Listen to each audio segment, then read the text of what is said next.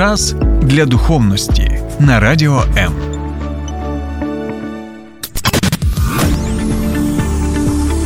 Біблія під іншим кутом. Програма «Сторінками Біблії» з пастором Сергієм Наколом.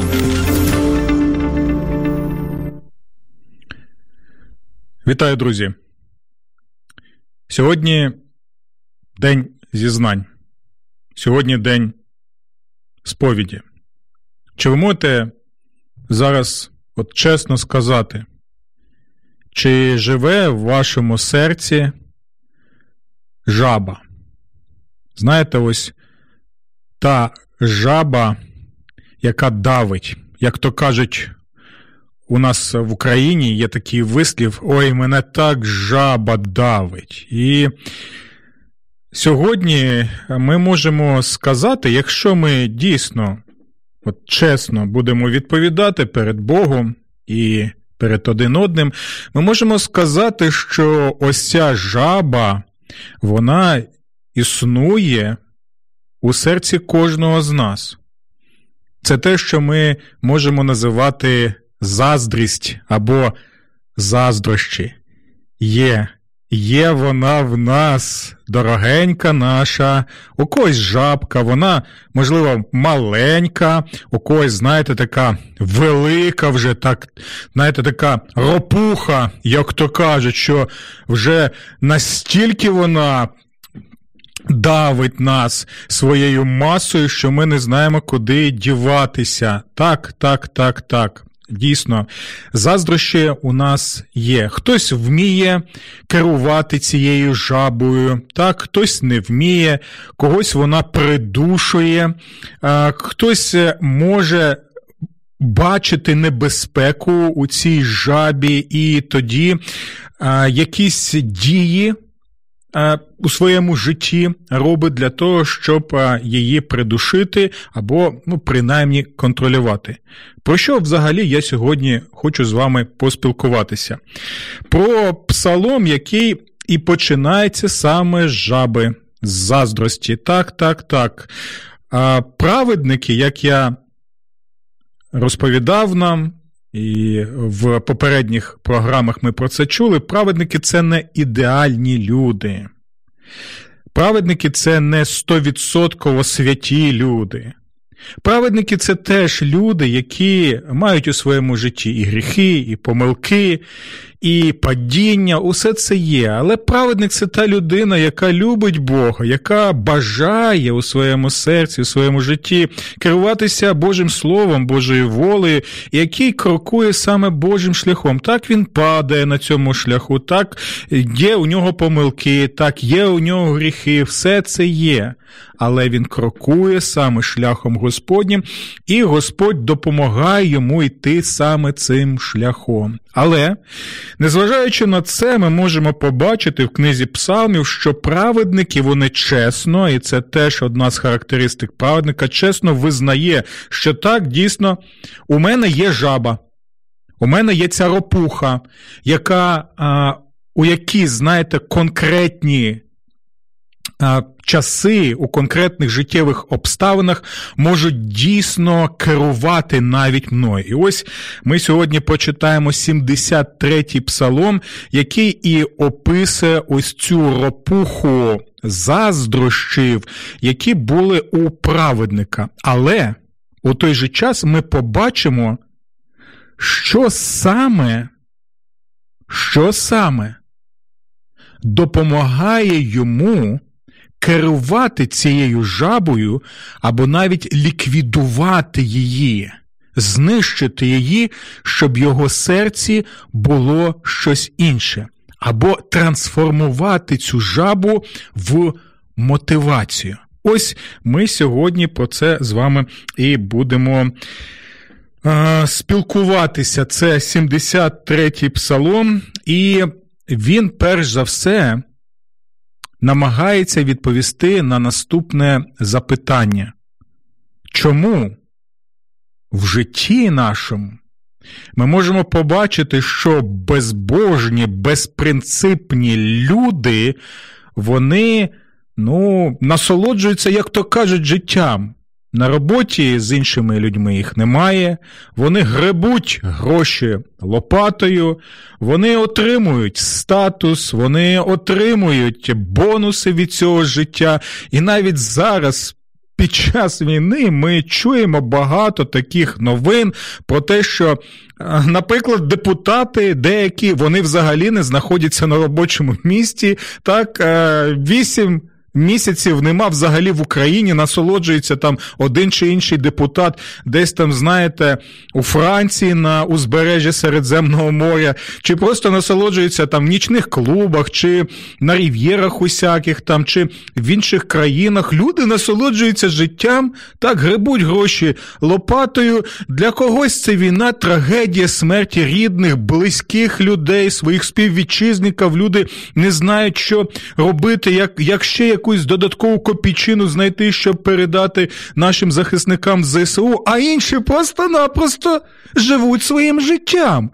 Як то кажуть, бабло є, е, все домовлено, так, і навіть якщо повернуться в Україну, то у багатьох українців є сумніви в тому, що взагалі якимось чином буде правосуддя стосовно ось таких людей. Ну і ми знаємо дійсно, що е, коли, наприклад, нам показували так резиденцію того ж самого Януковича або е, генерального прокурора Пшонки, так, ми бачили усі ті скарби, які там були. Але, друзі, я думаю, що це лише вершина, вершина, маленька, маленька вершина айсбергу того, що є навіть і зараз серед багатьох людей, які є при владі, які мають якийсь статус, які мають якісь, знаєте, зв'язки пов'язані. Тому ми ще багато чого не знаємо. Але, але ми можемо побачити, так, що ем, в нашому житті дійсно у нас виникають запитання.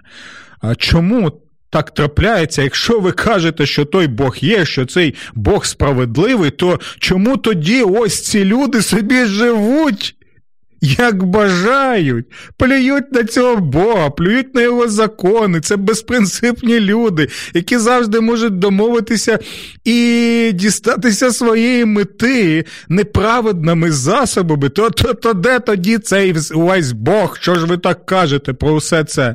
Чи невже ми повинні тоді тут страждати, а ось ці повинні насолоджуватися? От, друзі, друзі, саме подібні запитання, Подібні запитання були і у людей, і декілька тисяч років тому. Тому що люди є люди, змінюються обставини, історичні контексти, але людина є людиною, і ці запитання у нас виникають час від часу. Те саме трапилося і з праведником, якого звали Асаф, так? Який і написав цей сімдесят третій псалом. Давайте його спочатку почнемо читати.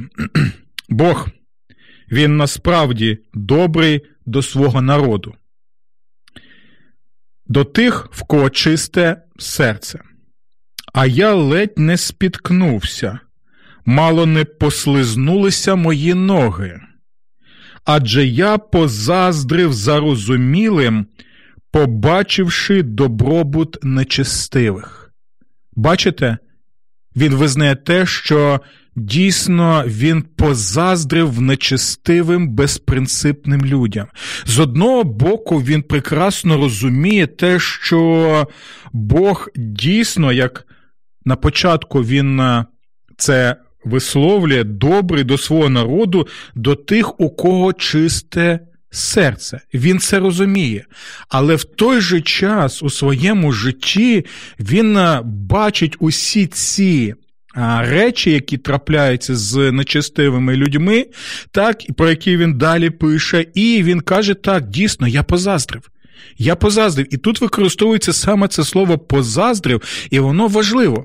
Тому що можна було написати просто, що я був у гніві, я був у праведному гніві, те, що ось такі речі ми можемо бачити, зловживання, які ми бачимо з цими людьми, але він не пише «я був в праведному гніві» або «я був роздратований». Ні, він пише, що я був саме у стані заздрості. І що це був за стан заздрості? Він бачить добробут нечестивих, так?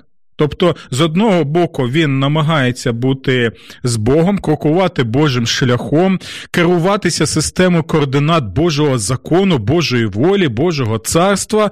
І у той же час він бачить, що інші, які плюють на усе це, вони, незважаючи ні на що, вони мають, як тут написано, добробут. І далі він пише, вони не зазнають жодних страждань до самої смерті. А, що ж таке, Господи? Вони не зазнають жодних страждань до самої смерті. Їх тіла здорові. Серед людей, які важко працюють, їх нема. І злидні звичайних людей їх не торкаються. Чи не знайомі усі ці думки? Я думаю, що у кожного з нас ось саме такі думки також виникають. Так? Тому гординя стала для них намистом, вони наряджаються в насильство, наче в одежу. Їхні очі запливли жиром, а серця переповнені примарними мріями. Глузуючи, вони висловлюються підступно, бундючно, погрожуючи насильством. О, о, о! Невже це все не описує і нас, час... І навіть у якомусь сенсі і час війни, так, особливо ці слова, бундючно погрожуючи насильством, так, як, наприклад, людина, так, яка керує країною на півночі від нас, вона дійсно починає погрожувати насильством, вона використовує насильство, у той же час пропагандисти увесь час кажуть, ну а якщо щось трапиться, то у нас є і ядерна зброя, якщо щось, то ми вас взагалі тут знищимо, ядерний попіл у вас лише залишиться. Усе це також є, і ми запитуємо, чому, чому тоді ось такі люди... Каліровані, каліровані уже грішники, ті, хто коять насильство, чому тоді, ну, вони так і залишаються у такому стані і купаються в розкоші, незважаючи навіть на усі ті санкції, які застосовують до багатьох з них. Тому далі ми читаємо, проти неба підносять свої вуста, а своїм язиком походжають по землі, через те за ними тягнеться і народ, щедро черпаючи собі їхню воду. Тобто, про що він мова? Тобто, дивіться, він каже... Усі ці люди, вони собі а, живуть, насолоджуються життям, як то ми можемо побачити, так, з нашої точки зору насолоджуються життям, у них все чудово, так, у нас все, як то кажуть, на мазі, так. Е, і далі він каже, і народ, який бачить усе, він також бере приклад з цих людей. Чому? Тому що багато людей бачать е, стиль життя таких людей, бачать безпринципність життя таких людей, бачать, що ці люди завдяки ось цим всім своїм а, засобам життєвим вони і мають в цьому житті і гроші, і статус, і домівки, так, і багато інших речей. І народ думає, слухайте, так ми також давайте будемо усе це робити, так? Якщо у них так все чудово, то і у нас буде тоді чудово. Якщо вони плюють на Бога, але все мають, то чому б і нам не плювати на Бога і також усе мати, так? Добре, я бачу, що у нас тут декілька є коментарів. Макс пише вітання. Вітаємо вас, Макс. Напишіть, будь ласка, чи були у вас також такі а, думки, які висловлює Асаф зараз, чи душить вас жаба, чи давить вас жаба, ось така сама, яка була у Асафа. Далі Ірина пише, що ви сказали Путіну, якщо б у вас була можливість поспілкуватися з ним перед його смертю? Що б я йому сказав?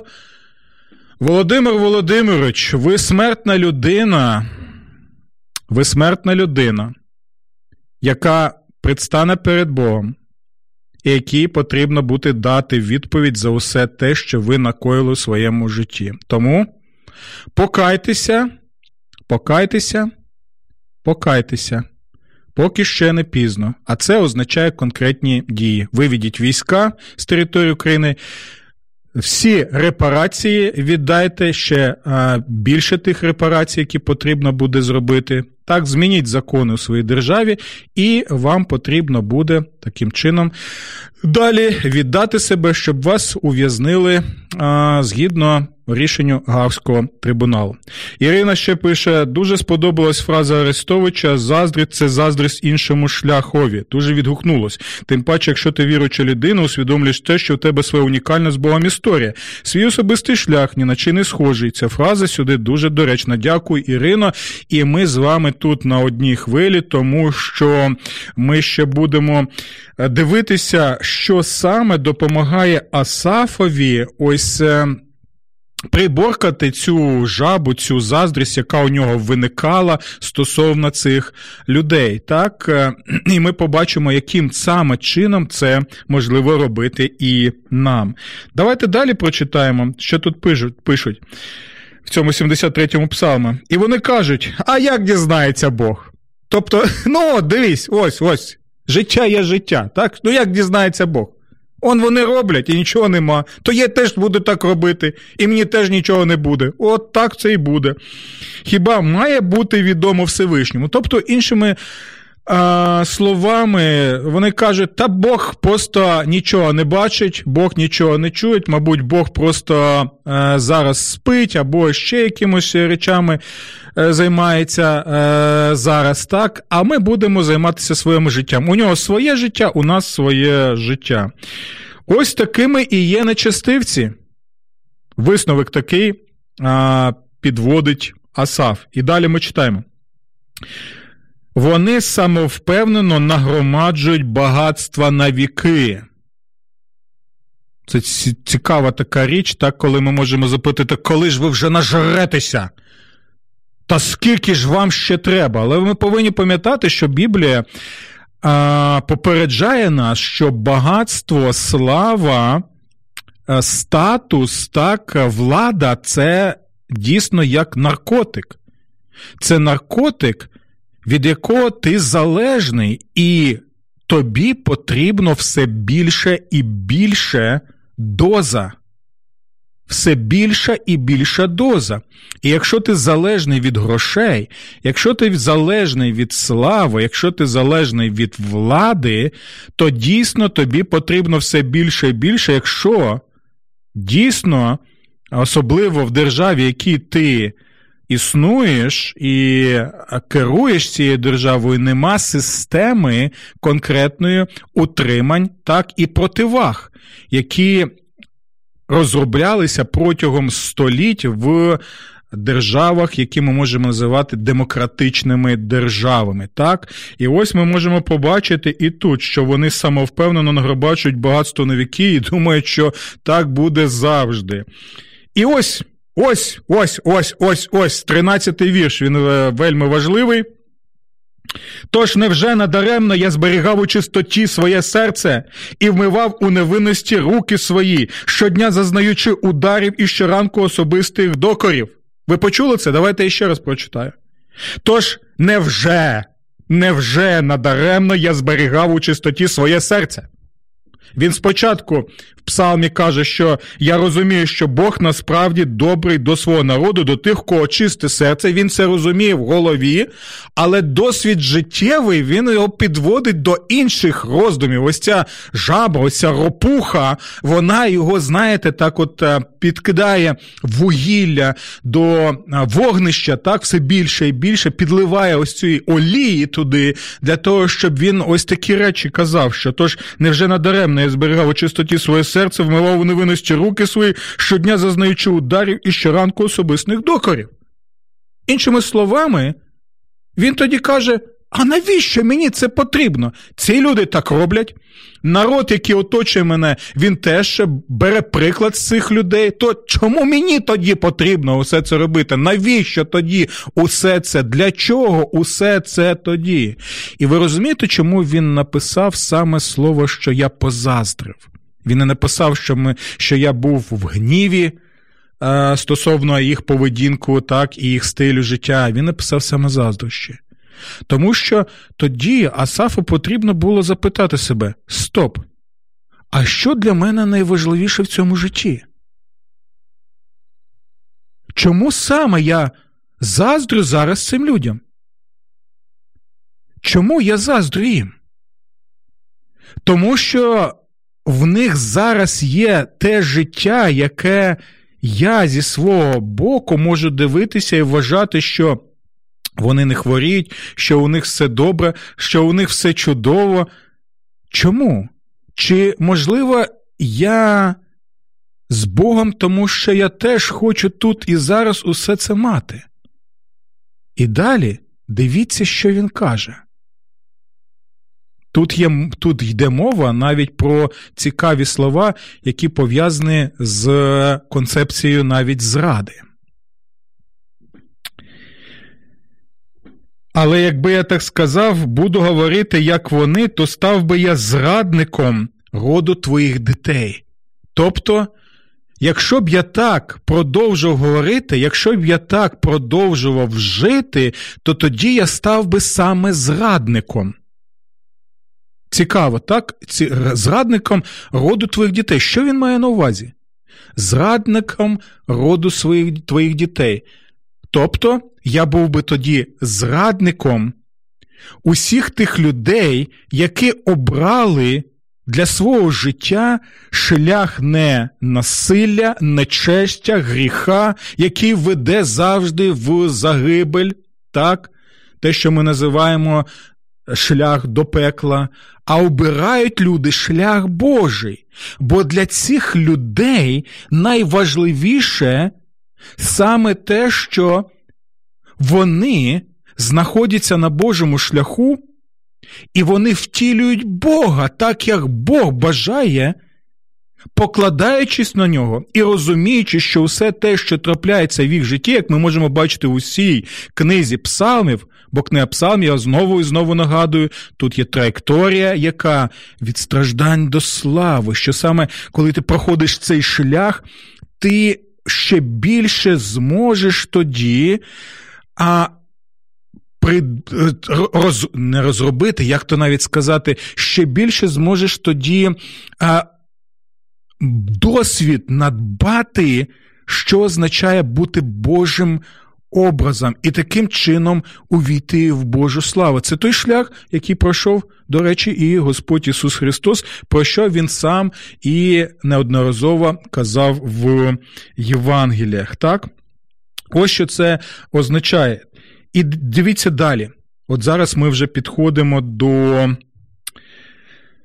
до того, що саме допомагає йому трансформувати ось ці відчуття заздрощі і скеровувати своє життя знову на шлях Божий. Слухайте уважно. Я почав розмірковувати, щоб усе зрозуміти, але важко це було для мене. Він людина! Це, це неймовірно. Ось чому я так ціную псалми, тому що Асаф визнає, так, я заздрив, так. Я почав розмірковувати, це важлива річ, розмірковувати молитовно. Навіть коли ми читаємо псалми, бо якщо ми керуємося лише нашими емоціями, наші емоції можуть бути як бурхливе море, ми, вони можуть просто-напросто нами керувати, ми вже іми не керуємо, і це призведе до ще а, страшніших наслідків, як ми знаємо, і це шлях в нікуди. Але тут ми можемо побачити на противагу лише емоційному стану, саме стан розмірковування над Божим Словом. І він попереджає, друзі, це важко. Це те саме, якщо ви починаєте так скидати вагу. Мені знову потрібно скидати вагу, бо набрав багато кіло. Це теж треба визнавати а, в своєму житті. Так, і це шлях, і коли інструктори кажуть, друзі, ви не думайте, що ми вам дамо якусь там, знаєте, пігулку і чудодійну. І ви раз і за декілька місяців будете просто-напросто дев'яносто шістдесят дев'яносто. Ні. Це важко буде, це важкий шлях, no pain, no gain, як то кажуть, так? Нема болю, нема досягнень. А от ми повинні про це пам'ятати, і те саме каже і Асаф. Він каже, що це болісний процес, і Бог проводить нас через цей болісний процес, щоб ми могли зрозуміти, а що саме, або краще сказати, хто саме є пріоритетом в нашому житті, так, яка саме мотивація в нашому житті, в якій системі координат ми знаходимося, в якій системі цінності ми знаходимося світоглядних, і ось. Ось цей псалом, він знову і знову, він мотивує нас задумуватися на, саме над цими питаннями. Чому я заздрю? Я заздрю тому, що я сам використовую такі засоби, але в мене не виходить, і я не можу досягнути те, що вони роблять, і тоді я, я заздрю цьому. Ну тоді, друзі, вибачте, Боже Слово каже, що якщо ви керуєтеся саме такими засобами цьому світу, диявольськими засобами, безбожними засобами, нечистивими засобами, і далі тоді скиглите і кажете, в мене нічого немає, я нічого не досягнув, ну вибачте, тоді скигліть, не скигліть, але ви на боці таких самих. А інша справа, якщо ви розумієте, що я люблю Бога, я крокую Божим шляхом, я дійсно перебуваю в Його слові, і, до речі, саме цьому у нас є наша ця передача, програма «Сторінками Біблії». От тоді, якщо дійсно ти з Богом, ти любиш Бога, то тоді ти і роздумуєш вже саме у світлі Божого Слова. Або так, або так. Інше не... Не, не існує, не, не може бути в духовному світі, в нашому світі нейтральної Швейцарії. Не зможете ви, знаєте, моя бабуся Олена казала, що не можеш ти однією м, пі, сидіти на двох стільцях, бо пірепне. Так? Ось і тут те саме. Або ти крокуєш Божим шляхом, або ти крокуєш шляхом безбожним з цими людьми нечистивими, яких є все, а в тебе нема, тому що ти теж так хочеш жити. Так не буде. Це Боже Слово попереджає. Добре, і давайте читаємо, бо ми вже підходимо саме до найважливіших речей. Я почав розмірковувати, щоб усе зрозуміти, але важко це було для мене. І тут... Увага! Увага! Це найважливіше, друзі! Слухайте уважно! Слухайте уважно! Ми підійшли до найважливішого в цьому псалмі. Аж поки я не ввійшов у Божу святиню і не усвідомив, яким буде їхній кінець. Стоп! Давайте ще раз прочитаємо. Це найважливіше. Аж поки я не ввійшов у Божу святиню і не усвідомив, яким буде їхній кінець. Яке ключове тут слово? Божа святиня. Асаф. І ми з ним можемо подумку увійти в Божу святиню. Що це за Божа святиня? Тут мається на увазі Божий храм, у якому було те, що ми називаємо святе святих. Так? Це було місце особливого перебування Бога. Це була концентрація святості Божої на землі, яка показувала, що ніщо нечистиво не зможе перебувати у Божій присутності. Розумієте, про що йде мова? Він, коли починає усвідомлювати, що таке Божа святість і праведність свята, він тоді, знаєте, це як блискавка для нього, це як вибух мозку. Він розуміє, стоп, стоп, стоп, стоп, стоп, стоп. Але ж цим життя наше не закінчується. десять років, двадцять років, тридцять, там може п'ятдесят, шістдесят років. Але далі що? Земля таки буде. Земля так і буде, Бог так і буде. Але у той же час ми розуміємо, що Бог, коли поширює своє царство на всій цій землі, Він нас запевняє в тому, якщо ми йому довіряємо, якщо ми покладаємо надію на нього, що в присутності цього святого Бога не буде нічого нечистивого. Як то кажуть в інших псалмах, праведники наслідують землю, а нечистиві будуть що? Знищені з обличчя землі. І ось саме про це і йде мова. Він розуміє цю річ. Він розуміє, який кінець нечестивих. Якщо ми будемо чесними, друзі, то ми можемо побачити, що навіть в цьому житті ми можемо бачити кінець багатьох тих, яких пішли саме цим шляхом. Ну, де ті багатства того самого Януковича зараз, друзі? Згадайте, так? А скільки вже а, цих самих олігархів, а, вони зараз знаходяться під санкціями і навіть заморозили їх активи. А в самій Біблії скільки ми можемо побачити таких випадків, так? Пам'ятаєте, наприклад, Ахава, нечестивого царя, і його дружиноньку, ох, нікому, навіть ворогу не побажаєш такої дружинки. Це просто якась...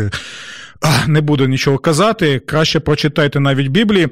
Ахав нечестивий і його ще більше нечестива дружина Єзавель, так? І, як то кажуть, багато а, тих, хто тлумачить Біблію, що Ахав не був би такий нечестивий, який, якщо поруч завжди не вертілася ота його дружина Єзавель. Ви пам'ятаєте, так, що вони, наприклад, зробили, коли було рейдерське захоплення землі? Так, так, так. Рейдерське захоплення землі – це не лише сучасна реальність, це було і тоді, коли от сподобався їм земля одного, одної людини, так, Навуфея. Там був виноградник у нього, і вони хотіли спочатку його придбати, а Навуфей сказав, вибачте, у мене є права. Так, він посилається на Божі права, на Божу конституцію, на Божі закони, каже, це земля, це моя спадщина, це моя батьківщина, бать... маленька батьківщина, я не буду продавати нічого. А для Хава Ізавель, як це ти не будеш продавати, якщо і ми тобі пропонуємо? Ти хто такий? Ти що, вже взагалі орієнтири так втратив? Ти, ти не розумієш, з ким ти маєш справу? Так ось вони зробили рейдерське захоплення землі, людину звинуватили на суді, який був... Цей суд був проплачений, так, там завдяки хабарам судді, завдяки хабарам свідкам ця людина була... Ця людина була звинувачена, так, і її стратили. І ось таким чином відбувся рейдерське захоплення землі, але ми знаємо, що трапилось з цими людьми. Це лише маленький епізод того нечестя, яке вони коїли зі своєю дружинкою. Ми знаємо кінець Ахава, коли він...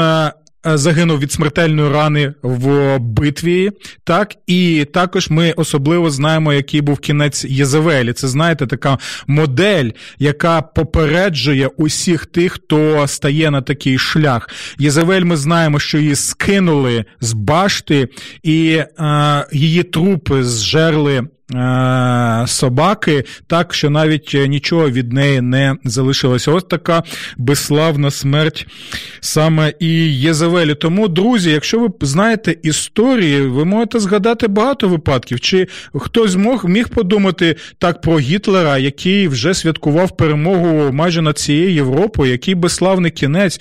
Згадайте, наприклад, багато інших тиранів, гнобителів, які були, так, згадайте того ж самого фараона у Червоному морі, згадайте Чоушеску того самого, так, якого розстріляли. Хто б міг подумати, декілька тижнів тому він ще промов, промови такі були в Бухаресті, так, а тут він і його дружина вже розстріляні, розстріляні за рішенням а, а, революційного суду. Тобто таких випадків багато. Але, але а, Слово Боже ось саме тут показує, що що б там не трапилось, як не трапилось, саме які в тебе мотиви, саме яка в тебе система координат і цінностей, і саме з ким ти хочеш жити і кого саме втілювати у цьому житті, незважаючи на те, що ти можеш думати, що усіх цих нечестивих все чудово. Хоча за цим фасадом ми знаємо, і навіть багато про це писали в своїх мемуарах, що не так все прекрасно, що там дійсно є і хвороби, і дійсно є багато, знаєте, таких жахіті, коли не можуть спати, бо не знають, що може трапитися далі. Багато таких ось речей. Тому пам'ятайте про це, особливо про цей вірш. Аж поки я не війшов у Божу святиню і не усвідомив, який буде їхній кінець. Справді ти ставиш їх на слизькому шляху і прирікаєш їх на руїну. Ви почули це? Так. Це такий шлях. Але цей шлях слизький. Цей шлях веде до руїни. Це завжди так. Пам'ятайте, коли вам пропонують наркотик, спочатку наркотик дає вам відчуття насолоди і ейфорії. Море по коліно. Наркотик надає вам якесь відчуття знаєте, що ви можете усе робити, що ви насолоджуєтесь усім цим. Те саме і з алкоголем, особливо в нашій країні з алкоголем.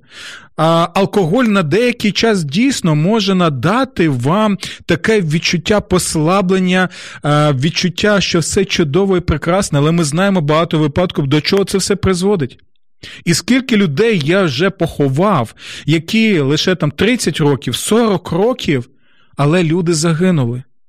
Люди загинули. І я пам'ятаю, як навіть казали, «Ха, та, я не, що я буду там в вашій секті робити? Вам же ж в вашій секті а, е, нічого не можна, так? Ви ж раби своєї системи, а я вільна людина». І, на жаль, на жаль, на жаль, на жаль, ці так звані вільні люди, вони втрачають це, втрачають і своє здоров'я, втрачають і своє життя.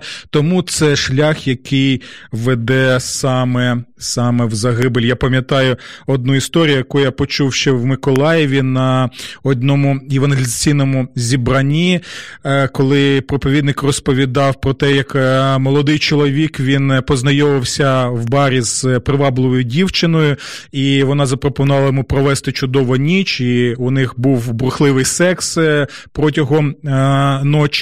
Так, а вранці, коли він прокинувся, задоволений такий, от, що він ось такий, знаєте, мачо, що він, у нього був такий ось секс цією дівчиною привабленою сексуально, він не йде, не бачить вже цієї дівчини, вона пішла, але він заходить в ванну кімнату, і там на дзеркалі такий надпис помадою губною «Вітаю тебе у світі сніду». Ця дівчина дала йому сексуальне задоволення, але в той же час він, а, що вірогідніше усього, також був нею інфікований саме снідом. Ось така проста історія, але вона от добре показує, що трапляється із тими людьми, які стали на цей шлях. Справді, ти стаєш їх на слизькому шляху, прирікаєш їх на руїну. Як же несподівано приходить їх спустошення. Вони зникають і охоплені жахом гинуть. Як після пробудження забувається сновидіння, так, Господи, піднявшись, забудеш їхній образ. Коли моє серце було сповнене гіркоти, я відчував гострий біль у моєму нутрі, я ніби збожеволів. Нічого не розуміючи, я був перед тобою, наче тварина. Тепер же постійно я з тобою, і ти тримаєш мене за праву руку. Почули це? Ось що для нього важливо. Саме через цей процес, який він пройшов розмірковування. Саме те, що незважаючи на що ти тримаєш мене за руку і далі. Провадиш мене своїми порадами і далі слухайте уважно. Це те, що я розповідав стосовно динаміки, яка є в книзі Псалмів. Провадиш мене своїми порадами і потім приймеш мене в славу. Шлях від страждань до слави, шлях і Господа Ісуса Христа. І якщо це так, якщо ти з Господом Ісусом Христом, якщо Він тримає тебе за руку, якщо ти йдеш разом з Ним цим шляхом, щоб ще більше втілювати його в своєму житті і отримати славу Господа Ісуса Христа, тоді ми кажемо ось ці слова. Кого, крім тебе, маю на небесах? І коли я з тобою, нічого не хочу на землі, все. Ось що важливіше, то, що Господь з тобою, що б не трапилося, ти знаєш, що ти на вірному шляху, і все буде чудово. Хоча моє серце і моє тіло занемагають, однак Бог є скелею моєго серця і моєю долею повіки. Друзі, на жаль, у нас нема вже часу, я і так вже більше трьох хвилин більше розповідаю. Я рекомендую вам прочитати ще цей псалом, розмірковано над ним. І до нових зустрічей в нашому ефірі «Пам'ять сторінками Біблії» на Радіо М. Сподобався ефір? Є запитання або заперечення? Пиши радіо ем крапка ю а